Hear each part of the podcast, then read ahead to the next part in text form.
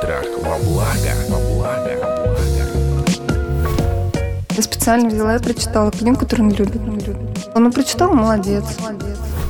Я, мужчина, чувствую, что моя женщина больше дорожит комфортом наших отношений, чем моим. Тебе не хочется говорить, когда тебя не слушают. слушают. Отсутствие близости с родителями – второй по нашему перечню и первый по важности неблагополучный фактор. фактор. Это действительно можно вернуть не этими праздничными усилиями, а бытовыми. а бытовыми. Ситуация внушает осторожный оптимизм. Здравствуйте, это подкаст «Страхи». Меня зовут Наталья Лосева. Мы начинаем наш новый сезон, вернее, уже продолжаем наш новый сезон. И в этом сезоне будут, знаете, такие подсезоны, у каждого из которых будет куратор. Первый подсезон – это сезон, в котором мы говорим о проблемах в семье, в браке, ну, в отношениях, если хотите. И у него, этого сезона, прекрасный куратор, эксперт, известный психолог Александр Колмановский. Здрасте, Александр. Здравствуйте. У нас сегодня героиня. Нашу героиню зовут Светлана. И, знаете, честно говоря, мы вот долго обсуждали в студии, перед тем, как начать запись, как же нам точнее сформулировать ту проблему, о которой мы бы хотели поговорить, разобрать со Светланой. И мы пришли к тому, что, наверное, точнее всего описывает вот такая фраза: «Нам больше не о чем поговорить». Ну, то есть, когда все было нормально, когда людям было друг с другом интересно, они дружили, они были увлечены друг другом, интересами друг друга, и вдруг что-то происходит, и они перестают разговаривать. Ну, давайте я попрошу, чтобы Светлана сама описала ситуацию. Мне почему-то кажется, что очень многие из нас, друзья, узнают эту ситуацию в себе. Здравствуйте, Светлана. Здравствуйте. тринадцать лет в браке. Да, все верно. Что случилось? Ну, сначала все было замечательно. Мы гуляли по Москве, болтали и все прочее. Потом, как обычно, свадьба, ребенок. Но вот последние три года я начинаю замечать, что наши темы — это только быт. Помыть посуду, купить продукты, что приготовить, какие-то большие покупки. А все остальные разговоры, вот их нет. А раньше о чем разговаривали? Вот когда дружили, там, первый год брака. О хобби какие-то, делились своими впечатлениями. Мы читали книги, говорили о них, посмотрели фильм, обсуждали, что там, кого что задело. То есть, ну, все обычные темы, да, которые нам важны. Которые делают людей друг другу интересными, да? Да. Привлекают. Да. А у нас этого не стало, и так как-то... И ты не поймешь, ты вроде с близким человеком вместе, но вот какая-то ниточка разрушилась, вот эта связь. Иногда я, там, я интересуюсь, допустим, футболом, спрашиваю, кто сегодня играет, а он мне может ответить, там, ну, если тебе интересно, там, посмотри в интернете. Я не понимаю, почему... А раньше бы он как сделал? Он просто бы сказал. А вот в последнее время так. Или я ему начинаю рассказывать там про какое-то свое хобби, допустим, купила картину, там, хочу ее разрисовать. Он говорит, ну, мне это неинтересно. Я у него спрашиваю, что такое? Он говорит, ну а зачем тратить время? Ну это же, ну, как бы, зачем нам тратить свои ресурсы на это? А он вам рассказывает что-нибудь сейчас? Очень мало. То есть про работу почти нет. Если я что-то спрашиваю, он может сказать, ну, неважно. Хотя а раньше вы спрашиваете, всегда... Да? Да, я старалась. Но знаете, чем больше я получаю ответ «нет», тем мне меньше хочется спрашивать. Ну да, я понимаю. И уже начинаешь думать, а стоит ли спросить? Ну, допустим, мы недавно там смотрели фильм, или я прочитала его любимую книгу, и мне хотелось поделиться впечатлениями. Я специально взяла и прочитала книгу, которую он любит. Мне он сказал, ну, прочитал, молодец. И я начала делиться впечатлениями, но увидела, что он потом полез в телефон, и как-то был не заинтересован. И просто тебе не хочется говорить, когда тебя не слушают, и когда не дают, нет какой-то ответной реакции. А с ребенком он как? Замечательно. То есть с ребенком у них есть общие интересы? Да, ну мы болтают. Всегда вместе гуляем, у нас там прогулки вместе, то есть мы куда-то ходим, это все замечательно. Ну, какие-то такие бытовые вещи, я не знаю, ну тоже прогулка в парк, это как просто семейная прогулка. Ну. Сейчас кто-то слушает, и, наверное, наверняка кто-то подумал, господи, ну что ей еще надо? Нормальный мужик дома с ребенком, чего вообще надо? Что ты к нему привязалась? Но я, Светов, понимаю. Александр, оставляю Светлану вам, сама буду вопросы задавать. Знаете, Светлана, в таком эм, публичном формате трудно обсуждать какие-то интимные частности, поэтому я буду больше говорить, ну, как бы о героине вашей ситуации в общем случае, в общем виде, чем о вас персонально. Но, к сожалению, эта картина очень узнаваемая, очень жизненная. Многие на это жалуются. и действительно грустно. И что за этим чаще всего стоит? Я открыл сомнения, вы меня поправляете, если я буду ошибаться. Но вот эта изначальная близость, которую вы описываете, она больше касалась каких-то отвлеченных внешних вещей, как вы говорите. Книги, хобби, впечатления от города и каких-то общих знакомых. Чем отличается такое, вот как Наталья сказала, такой взаимный интерес? Вот мне этот человек интересен, я ему интересен. Чем это отличается от настоящей близости? Двумя вещами. Близость – это, во-первых, когда есть какая-то общая жизнь, и она может быть, может не быть даже между двумя друзьями. И люди могут дружить так вот отвлеченно, встречаясь несколько раз в году, с удовольствием делясь какими-то впечатлениями, они друг другу созвучны. А могут быть по-настоящему близки, если у них есть какая-то общая жизнь. Ну, семья – это, разумеется, очень насыщенная общая жизнь. Это общий ребенок, общий бюджет, общие родственники, общие поездки. И надо посмотреть, во-первых, насколько эта жизнь действительно общая. Насколько двое в ней присутствуют не механически, а взаимодействуя. Это один фактор. Другой, может быть, еще более важный. Почему человек может так, казалось бы, странно отвечать на вопрос, скажем, о футболе? Тоже очень иллюстративная вещь. Вот прислушайтесь к себе, Светлана, что двигало вами, когда вы этот вопрос задавали, кто с кем играет? Просто было инте- ну, интересно. Он всегда там болельщик определенной команды.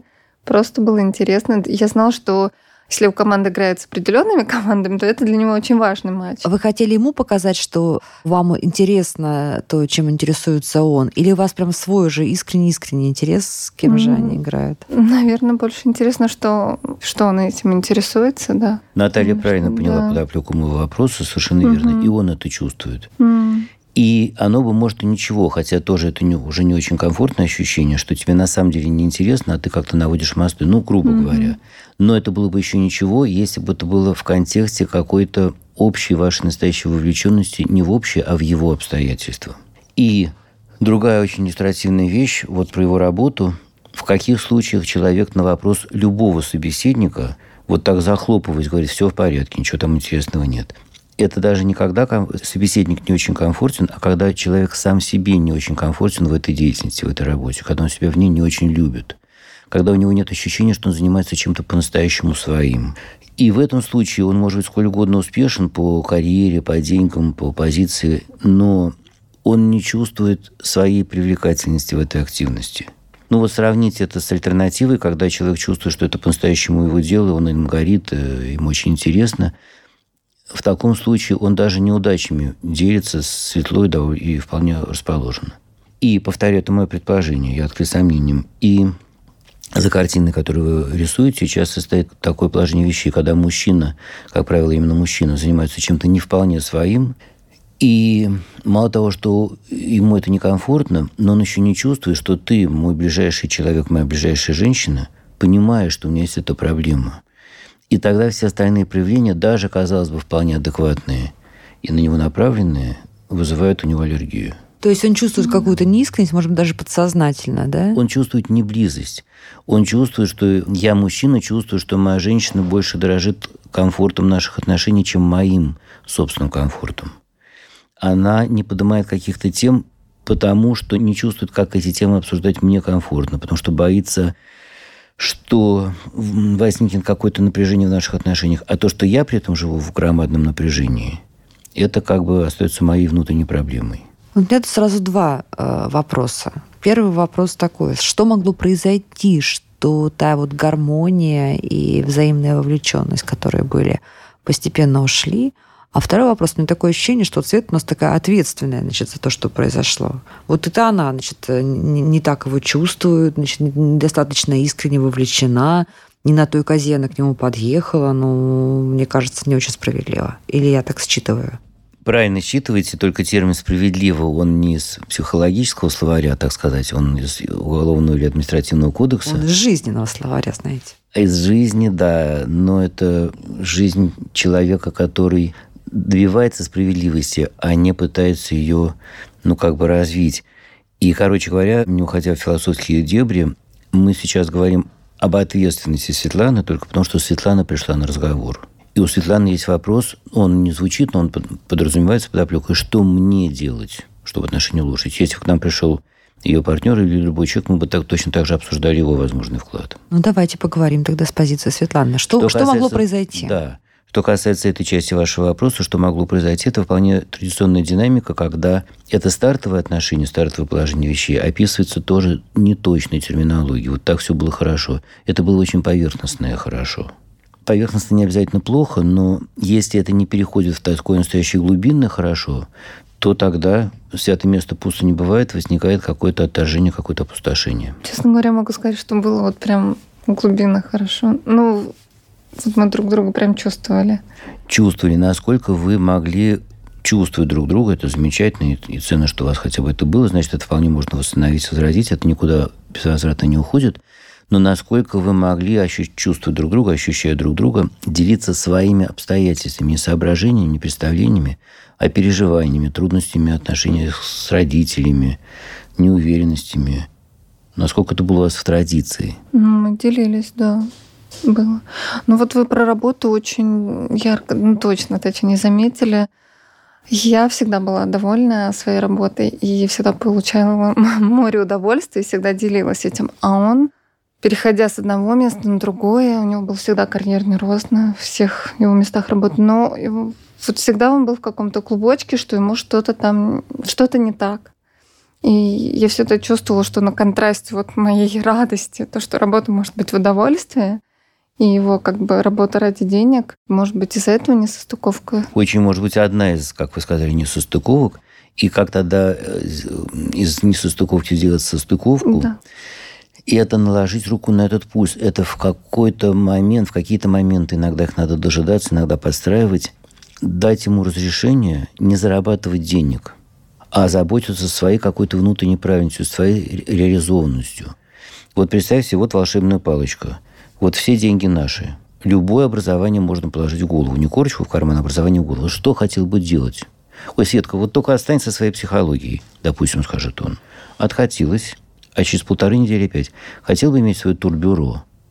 Зачем мне турбюро, скажет он. Я бы лучше туристом путешествовал. Отлично, объехал весь земной шар три раза.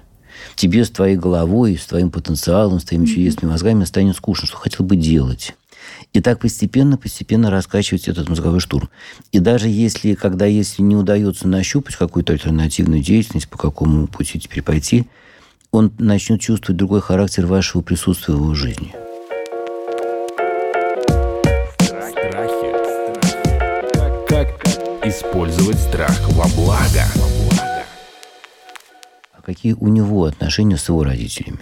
Свет они... очень нахмурилась, говорю, для слушателей, которые не видят нашего разговора. Они как бы есть, потому что необходимо общаться, но я не скажу, что прям какая-то такая связь. То есть родители, спасибо, им почет, так сказать, да, и все. И вот это отсутствие близости с родителями, да, и... это второй по нашему перечню и, и первый по важности неблагополучный фактор, первый по отдельному весу во внутреннем плане любого человека. И его такая напряженность и какая-то прикрытость в значительной степени определяется его детской историей. Это реакция человека, который... Что значит себя не любит? Вот говорят, человек себя не принимает. Это значит, он привык к тому, что если он что-то не то собой представляет, если он скажет жене, приятелю, психологу, что я не очень доволен своей работой, я не уверен, что я правильным делом занимаюсь, его осудят. Ему скажут, а что ж ты тогда? О чем ты раньше думал? А почему тогда этим занимаешься? И под это поставится очень больно, никому не хочется. И этот страх, как любой на свете страх, формируется конкретным жизненным опытом. Это внутренне безотчетное глубинное состояние взрослого человека, которого в детстве не вполне принимали и сейчас продолжают не вполне принимать. И в чем здесь ваша возможная и очень эффективная роль? Это тоже все поправимо.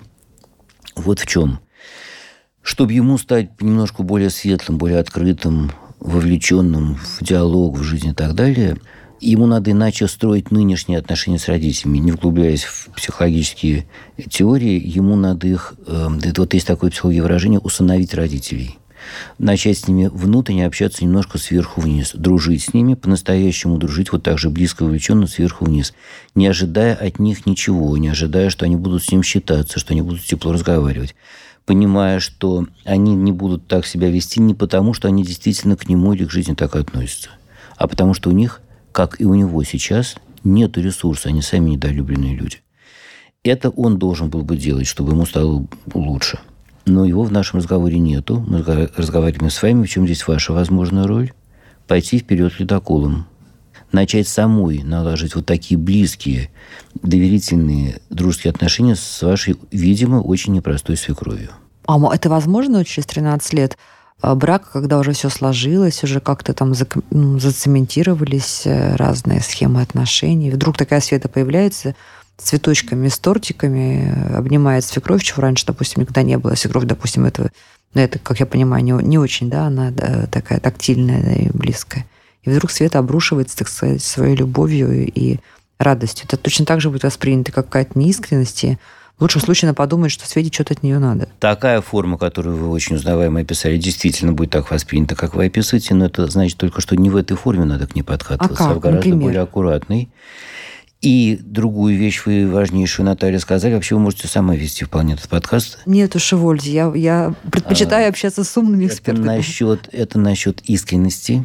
Тут никакая психотехника недопустима, никого не обманешь, никакого ханжества. Для того, чтобы начать эти попытки, только начать, надо сначала какое-то время с этим походить, молча ничего не делая, mm-hmm. и действительно взять в голову Свету, что это ваша свекровь, никакая не, не свекровь, никакой не маму, а маленькая недолюбленная девочка, очень загнобленная своими родителями.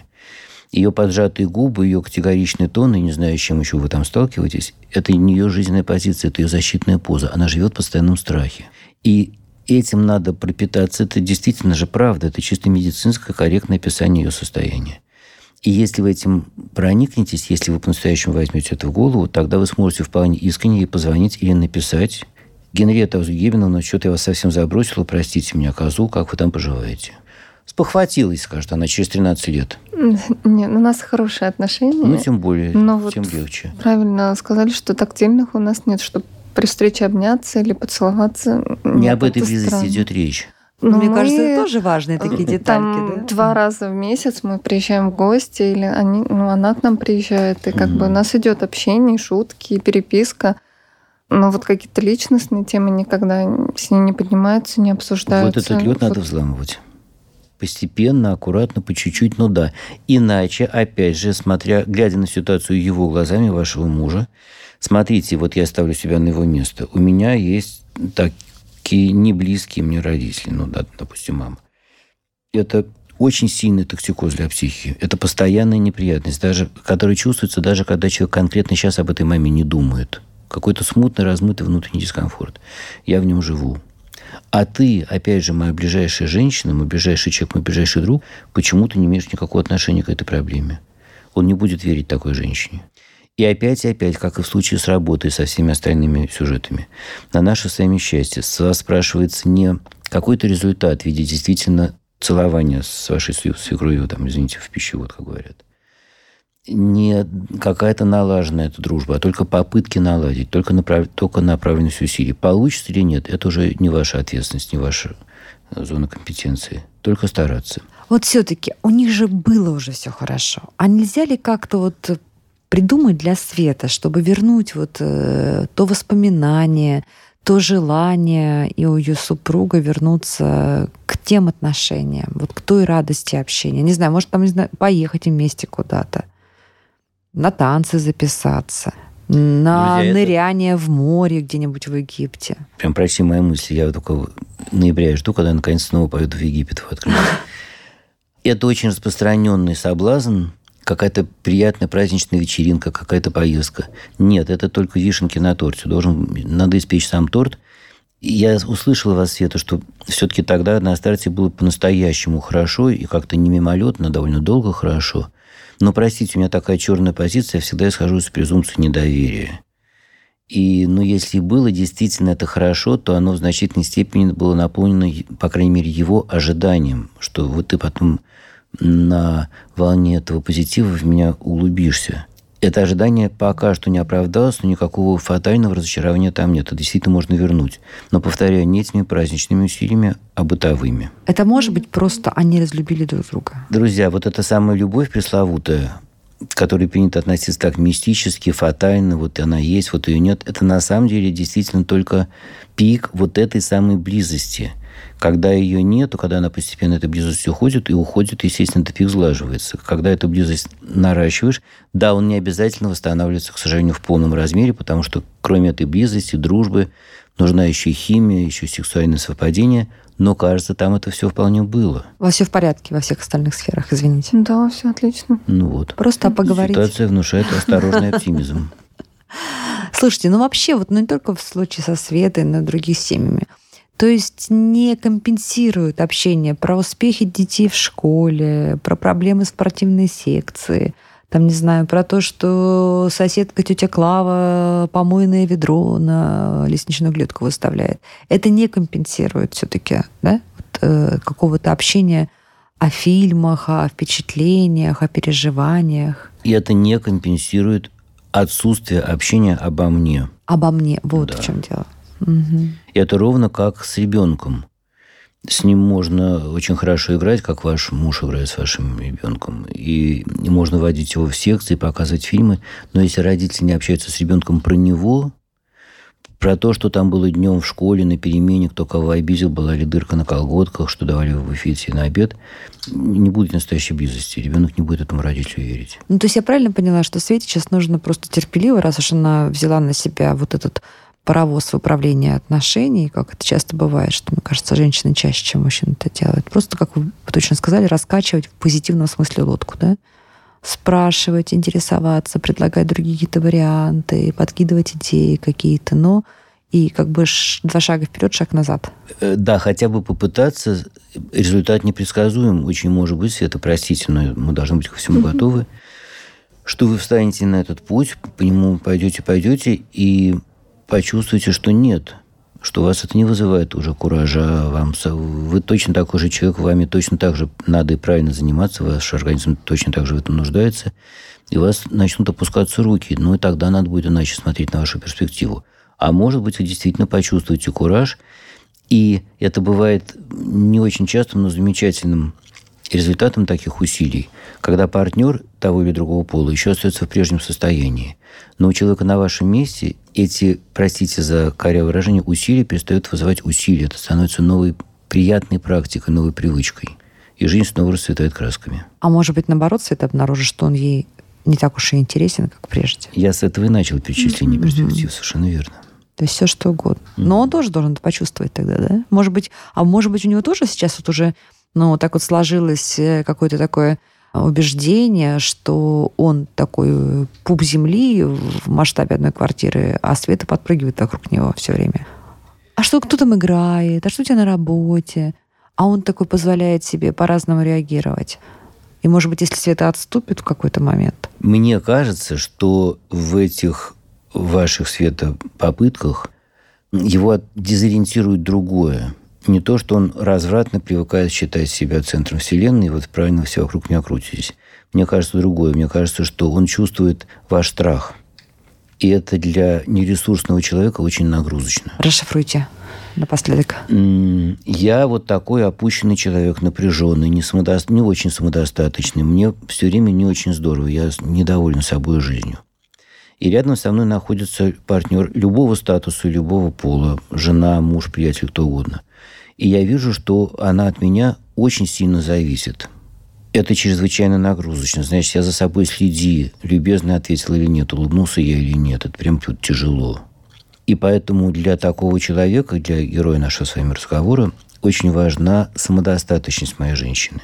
Когда я вижу, что она сама по себе рада жизни, она стоит на ногах, она позитивна. И при этом еще тратится на меня.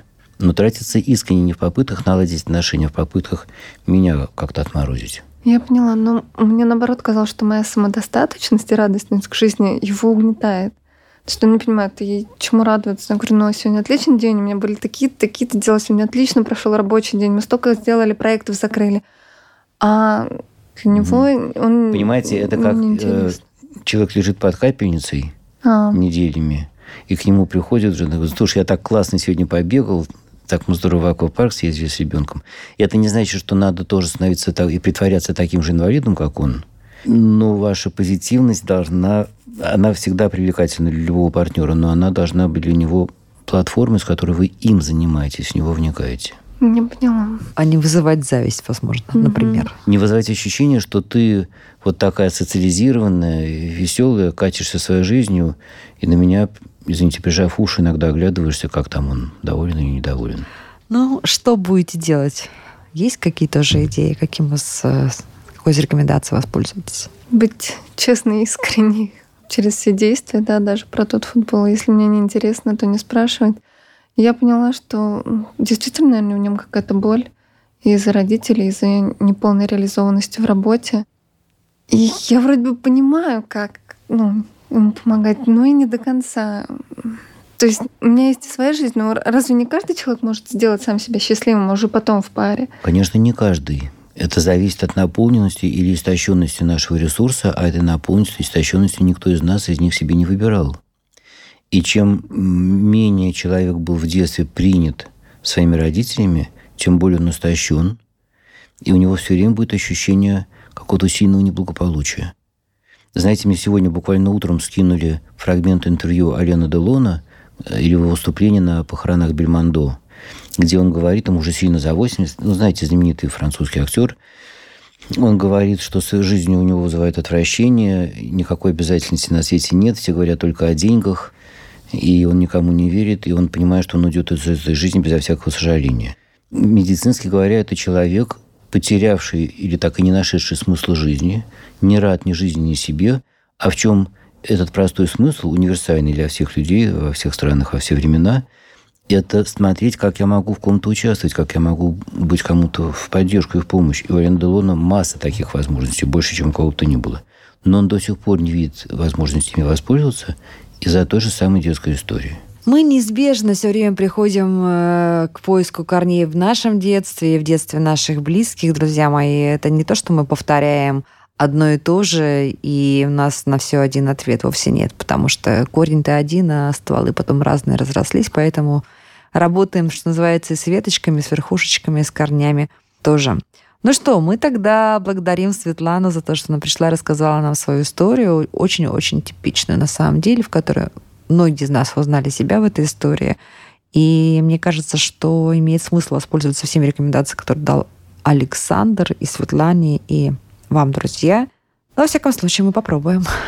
Это был подкаст «Страхи». Мы говорим в этом сезоне о проблемах в семье, в отношениях. Куратор этого сезона — психолог Александр Колмановский. Сегодня мы говорили о том, что делать, если больше не о чем поговорить с вашим близким человеком. Подкаст «Страхи». Подписывайтесь.